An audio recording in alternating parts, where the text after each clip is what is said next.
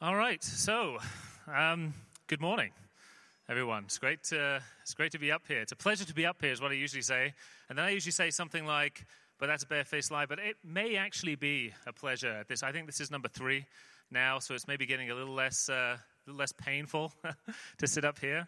I thought I'd kind of dodged the bullet on this one, right, because I managed to get away through the summer without having to get pegged for one of these summer series things.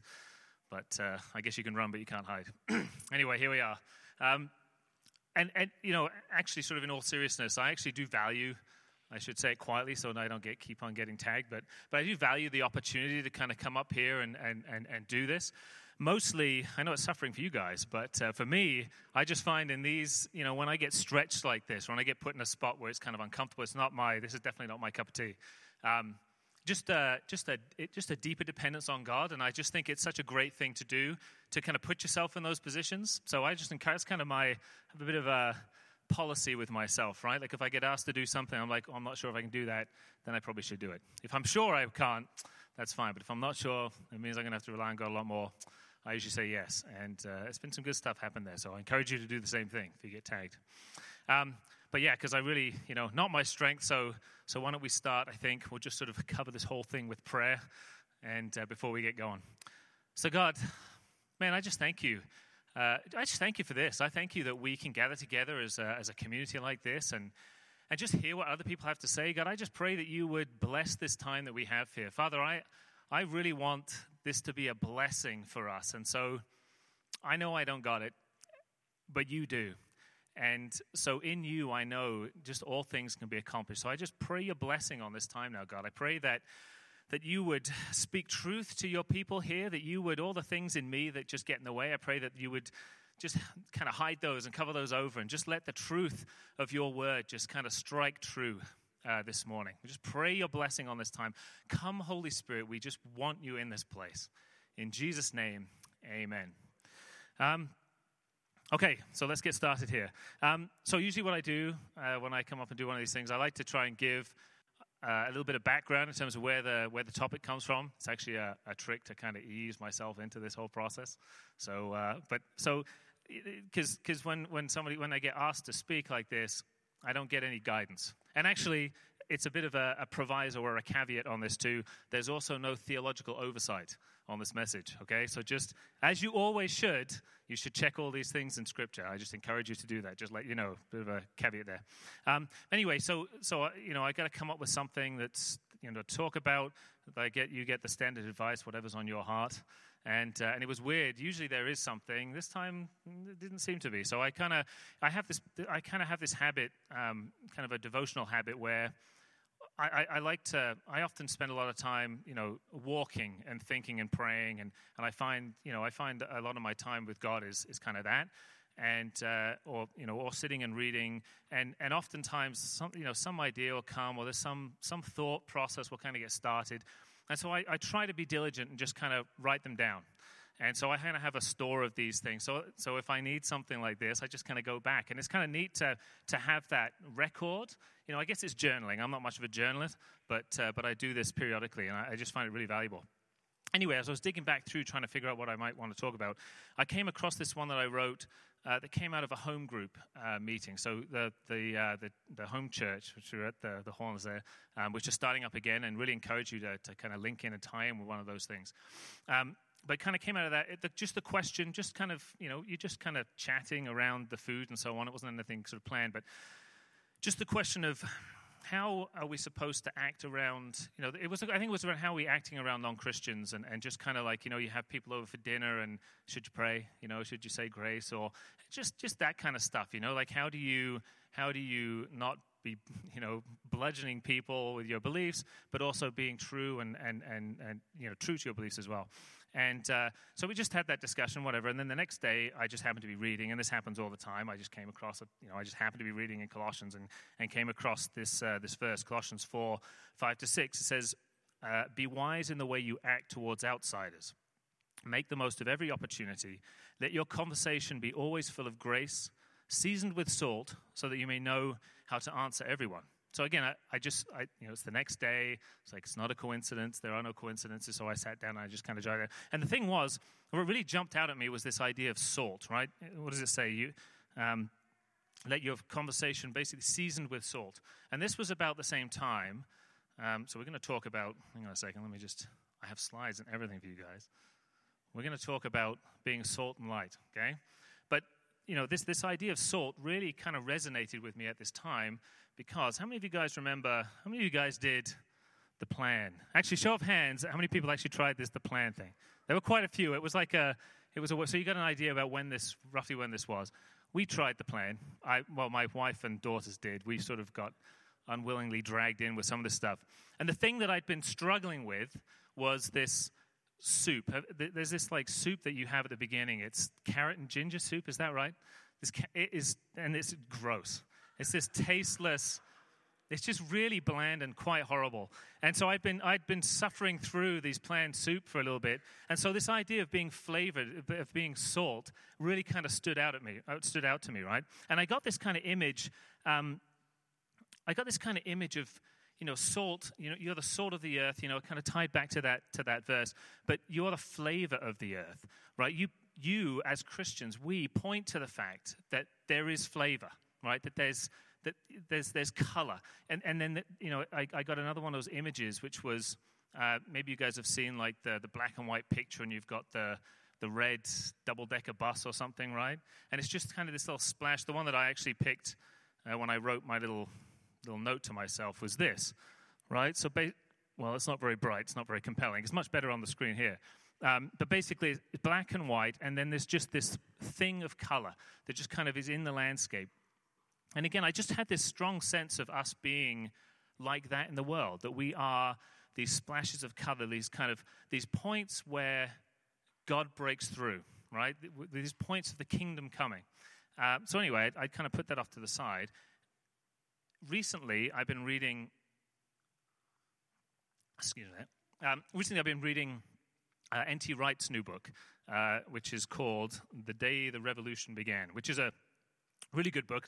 It's a little bit heavy, but anyway, the kind of the message there is he's reconsidering the story of, or sort of reframing the story of Jesus' death on the cross, kind of arguing against this Platonized version of, you know, Jesus died for my sins so I can die and go to heaven, and more kind of putting the idea forward that, you know, what Jesus did on the cross, like that's true, there's truth to that, but it's more like, you know, Jesus defeated the powers of evil and became king, like he is reigning now, and basically he's not abandoning this creation project, he's redeeming this creation project. So when we, you know, at the end, it's not just we that get redeemed, it's the heavens and the earth get kind of pulled together, right? There's this kind of this idea of the kingdom come now, and he talks about our vocation, right? And you've probably heard this kind of this royal priesthood, right? But basically, we are as was intended to be. So God's original plan was that we would be kind of His stewards in creation, right? So God chooses to be reflected into creation through us, and then have creation kind of reflected back to Him through us, and we're kind of that conduit or whatever. And that project went badly wrong, you know, when sin entered the world, but He's recovering that, right? And so we are basically, it's this kind of idea of being temples, right? So the verse from Corinthians, do you not know that you are God's temple and that God's Spirit dwells in you? So it kind of, that kind of linked back again to this idea of light. Like we are, so the actual, that the verse about the salt continues and says, so it's reading from Matthew 5:14-16, you're the salt, but you're also the light of the world, like a city on a hilltop that cannot be hidden. No one lights a lamp and then puts it under a basket. Instead, a lamp is placed on a stand where it gives light to everyone in the house, in the same way that your good deeds shine out for all to see, so everyone will praise your heavenly Father. So what I wanted to kind of do this morning was kind of pull those things together and just talk a little bit about being salt and light and what that looks like and the importance of that. Maybe we'll just start with the importance, because it played a significant role in my own walk, and just kind of, I just think there's incredible value in recognizing that role that we play as again, these kind of points of contact between heaven and earth, right? These places where heaven or the kingdom breaks through.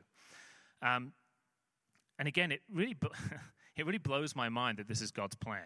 It seems like a bad plan, right? To use us in that way, right? Because we're broken. But God is just obviously really committed to this idea, this creation project, this human project, this idea of using us, to bring things about on this earth. And that's kind of, there's this idea that what we do matters, right? Like, it's important. It's not just, we don't just, the one that Wright always talks about, is like the idea is not that we just, you get saved, you hunker down, and you just wait for the rapture, and it's all done, right? You're whisked out, and like there's work to do now. The kingdom of God is here now, and we're the people that kind of bring that, like we're bringing that into, or we're again, it's this idea of being conduits, right? We're the places where that kind of kingdom is allowed to break through. I was, as I was kind of digging into this a little bit more, I came across this great quote. Because again, this is kind of it should be exciting. It's incredible that God values us to that degree, that he's willing to go to the extent that he has to kind of continue this human project. But it also should be very daunting, right? Because I don't know about you, but I don't know how great a job I'm doing at this, in this role as kind of in this kind of again, like as a temple. I'm not sure I'm a very great temple. So I came across this great quote by Sheldon Vanauken. You guys know him. He wrote Severe Mercy. He was kind of same kind of time as C.S. Lewis, and interesting guy in himself. But he wrote this, and I think this is just so true. So the best argument for Christianity is Christians. Their joy, their certainty, their completeness. But the strongest argument against Christianity is also Christians, when they're somber and joyless, when they are self-righteous and smug, in complacent consecration, when they're narrow and repressive, then Christianity dies 1,000 deaths. And again, like it just seems incomprehensible that God would entrust us, or incredible that he would entrust his reputation to the likes of us. And again, it shows that kind of level of commitment. But it should weigh on us as well. It's really important what we do. We live in a broken world, and we're basically kind of this idea of being flavors. We're pointers to something better. The world is a cold place without God. There's just this kind of sense of, there's a kind of a hopelessness kind of that kind of is pervading. Just kind of like the kind of the zeitgeist these days is kind of one of hopelessness, sort of this postmodern or even postmodern kind of understanding. There's all the wars and refugees and rising nationalism, climate change, and all of these things that. And again, I don't want to get into any of the politics of that, but where you stand on that. But the point is, there's just this kind of overall sense of just kind of this, of kind of hopelessness. And there's, we have this kind of underlying ethos or underlying philosophy of secular materialism where, and we're exposed to this, we're exposed to this in school, we're exposed to this in the media, it just kind of comes in. You maybe don't go seeking it, but it's there. It's kind of this underlying philosophy of, there's no truth. There's no absolutes, there's no absolute values, there's no ground for morality. At bottom, it's kind of, the whole thing is pretty hopeless. There's no meaning. Back to my analogy, the soup is bland and tasteless. And into this, we kind of act as these pinpricks of light, right? These beacons of hope. There's more to this. There is flavor. It doesn't have to taste like this. There's hope. There is truth. There is justice, right? Your value is not tied to what you can do. Your value is grounded in something bigger. And again, right, this idea that there's more, there's this color. And, we should be kind of giving that sense of hopefulness. Like, in our hope should kind of spill out, that hopefulness should kind of spill out. In our kind of opposition to the way things are, and I don't mean by opposition to the way things are sort of, angrily opposing, but just sort of in who we are, just in what we believe. We kind of live out that grace and truth of Jesus. Talk maybe a little bit more. Actually, that's kind of the next kind of section about how that does kind of play out, how that looks. But I just want to talk about But this is really important to me, because this was a really important, I'm kind of keenly aware of how important, you know, this is in terms of drawing people to God, because it was a big part of my own story. You know, the one that stands out particularly was my uncle. So, you know, just kind of, and I bet you there are people in your lives that you can say the same thing about, that was just, that guy, there's something else about that guy. Like it, you know, and you couldn't point to something specific, like he says prayers really well, or he doesn't, or he's, you know, he's this or he's that. It's just, his whole character just pervades. He just reeks of Jesus, and in fact, I love that kind of that image of just reeking of Jesus. Have you guys? How many of you guys have read the Screwtape Letters? C.S. Lewis, Screwtape Letters. So maybe you guys remember what I'm going to reference here. Hang on. Talking's hard work. So there's this one point. So the whole premise of the Screwtape Letters is, it's letters from a senior devil or senior tempter to a junior tempter. And the junior tempter has a patient who's a Christian, right? And it's sort of advice from the senior devil to this junior devil about, you know, effective ways of tempting and how you can kind of undermine and so on, pull them back from the kingdom and whatever. But there's this one part where the patient has fallen in love. And Screwtape, who's the senior devil, is rather angry with Wormwood, the junior tempter, about the situation. And I'll just kind of pull the quote up. You know, when he describes this family that the patient has now got himself tied in with. Right. So then, of course, he gets to know this woman's family, this woman he's fallen in love with, and the whole circle, and they're Christians. Could you not see that the very house she lives in is one that he ought never to have entered? The whole place reeks of that deadly odor. The very gardener, though he's only been there 5 years, is beginning to acquire it. Even guests, after a weekend visit, carry some of the smell away with them. The dog and the cat are tainted with it.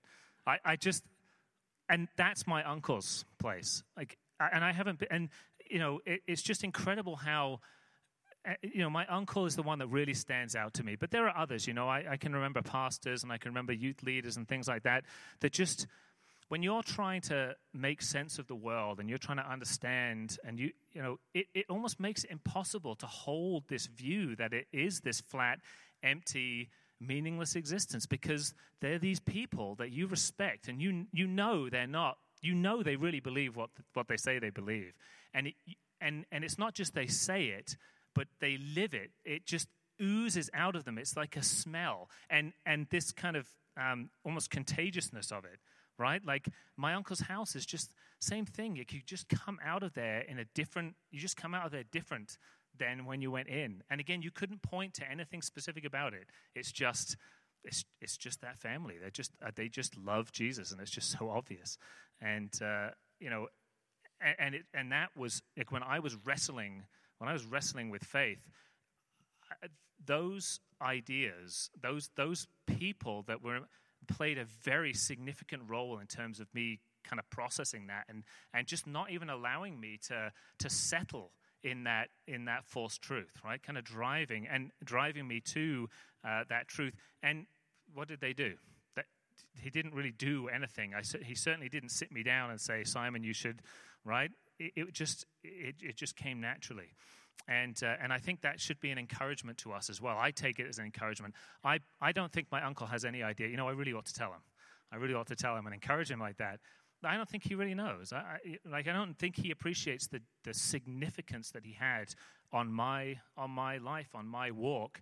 And it's significant, right? It's an incredible thing. So I just want to encourage us in, you know, when we're, because oftentimes we can feel impotent. Right, and this whole, the way Christianity kind of works, it's not about power. It's about, you know, it's not meek, but it's humble. It's the least will be first. And again, I just want to encourage that living that out impacts. It makes it, it's incredibly powerful. It's incredibly powerful. So when we talk, we'll talk. Actually, let me see where we are. Hang on a second. Okay, that was. Okay, so what what we'll maybe do now is, having talked about how important it is, just maybe a few words about, kind of what it looks like, right? Where are we salt and light? We're salt and light everywhere, right? We're salt and light at work. We're at home, at school, always. And what does it look like? And we've kind of talked about this kind of, I don't like passive, but it's basically just kind of living out the grace of Jesus. It's loving your neighbor. It's not paying back evil for evil and so on. It's not perfection by any means, but it's kind of like a seeking after holiness. It's a taking it seriously, right? And it's it's kind of like, it's basically allowing people a window, allowing people to see the Holy Spirit working in you. So again, it's not you, but it's allowing the Holy Spirit to do his work and just not hiding that, right? Like allowing that to shine. It's bringing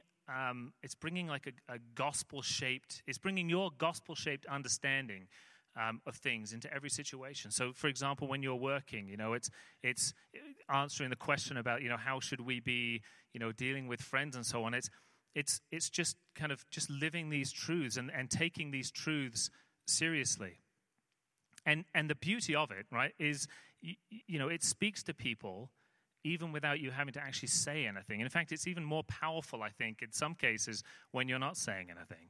And you've probably experienced things like that. Like, for example, there are certain... I try to live out quietly out loud. I try to live my faith at work, okay? So people know. People know I go to church. People know I'm preaching this Sunday. Just because you ask me what I'm doing this weekend, and I'm spending my whole Saturday closeted up in a room trying to figure out what I'm gonna talk about. So anyway, but it comes up, and so you're sitting at lunch, for example, and you can see people put filters on, but they're not negative filters. They're just like, we're not going to tell that story because Simon's here, or it's just this kind of, and it's sort of again, it's not like. Simon just can't handle that. It's just we don't like telling stories like that because it just doesn't feel good. There's kind of a sense of this kind of conviction, kind of like that Romans talks about. So there's in Romans, I think it's Romans 1. I didn't write it down, but 19 to 20. And this is a famous passage, right? For what can be known about God is plain to them because God has shown it to them. For his invisible attributes, namely his eternal power and his divine nature, have been clearly perceived ever since the creation of the world and things that have been made. So they're without excuse. I always kind of struggled with that idea, but in reality it's true, and you can see it. It's just like, it's just something that just doesn't feel right about doing that in that situation. And it's not, you don't have to say, I've listened to those stories. I just sit there. I just not, I won't respond or whatever. It's, it's just kind of awkward actually. And again, you don't have to do anything. It's just, just kind of live, seeking holiness with genuineness.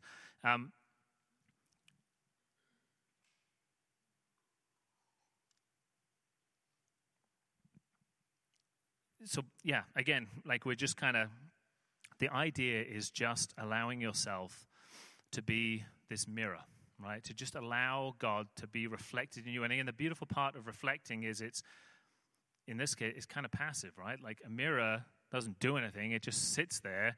The source of the light is not you.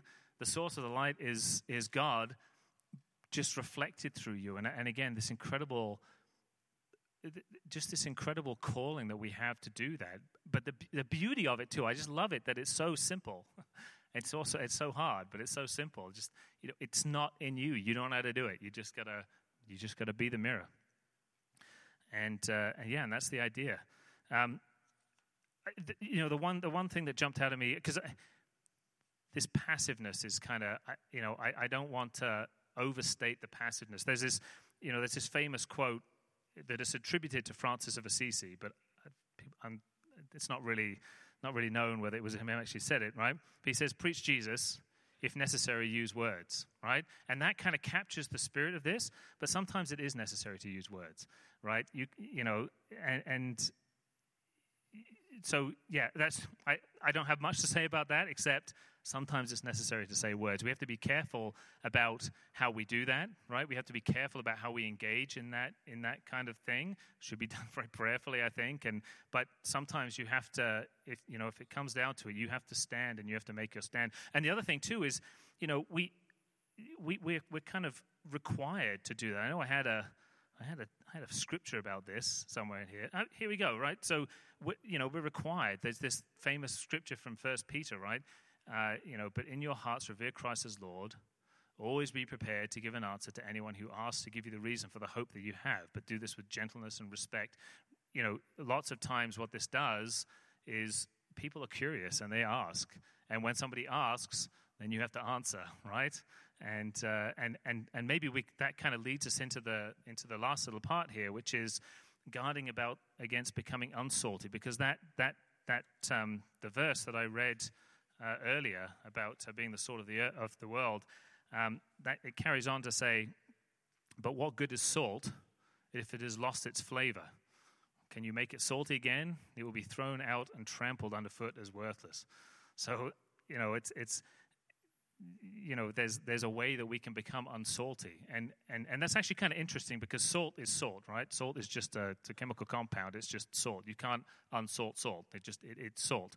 So when it talks about becoming unsalty, what it's kind of getting at, I think, is diluted, right? Like, it's possible to take the saltiness and dilute it, right, with cutting something else in with it. So, for example, for you cocaine dealers out there, if you take your cocaine and you mix it with, what do you mix it with? Baby powder, or any cocaine dealers? Okay, well, some other kind of white, there was a test. Yeah. Some other kind of substance that looks like cocaine, you cut it, you split it, you get twice as much, right? But it's diluted, it's not the same. Maybe cocaine wasn't a great example. That was probably pretty late when I came up with that. I apologize. Strike that from the... okay. Anyway. But the same thing can happen with our saltiness, right? We can cut other stuff into it. And I think usually what happens is it comes from this place of... It comes from an honest place, right? Like, we just don't want to be disturbers, right? We don't want to cause... We don't like conflict, right? We want to be liked. And in some cases... That's just not what you get to do, right? Remember that Jesus said, right, if they hated me, they will hate you also. And so we kind of need to recognize that, we need to be, this whole idea of taking holiness seriously, taking this thing seriously, sometimes you have to stand and you have to take your stand and you have to say, when somebody asks you about the hope that's in you, you got to tell them about Jesus, right? And they may roll their eyes and they, right, and or have a lower opinion of you or whatever it is. But you have to, you got to say the words. You got to kind of step into that. Don't allow yourself to become unsaltified, right? You want to keep your purity. So, I think, yes, yeah. Actually, like that. It's basically just being true to the gospel of Jesus, right? And I think we can kind of see this other idea in my notes here about. We can kind of see that in some of the churches. There's been some interesting studies done, right, around churches that sort of preach a robust, honest gospel. They don't shy away from the gospel. Are proliferating, right? And if as soon as you start to try and change it, as soon as you try and start to kind of adapt it to culture, as soon as you try to kind of squeeze it and lose, the truth.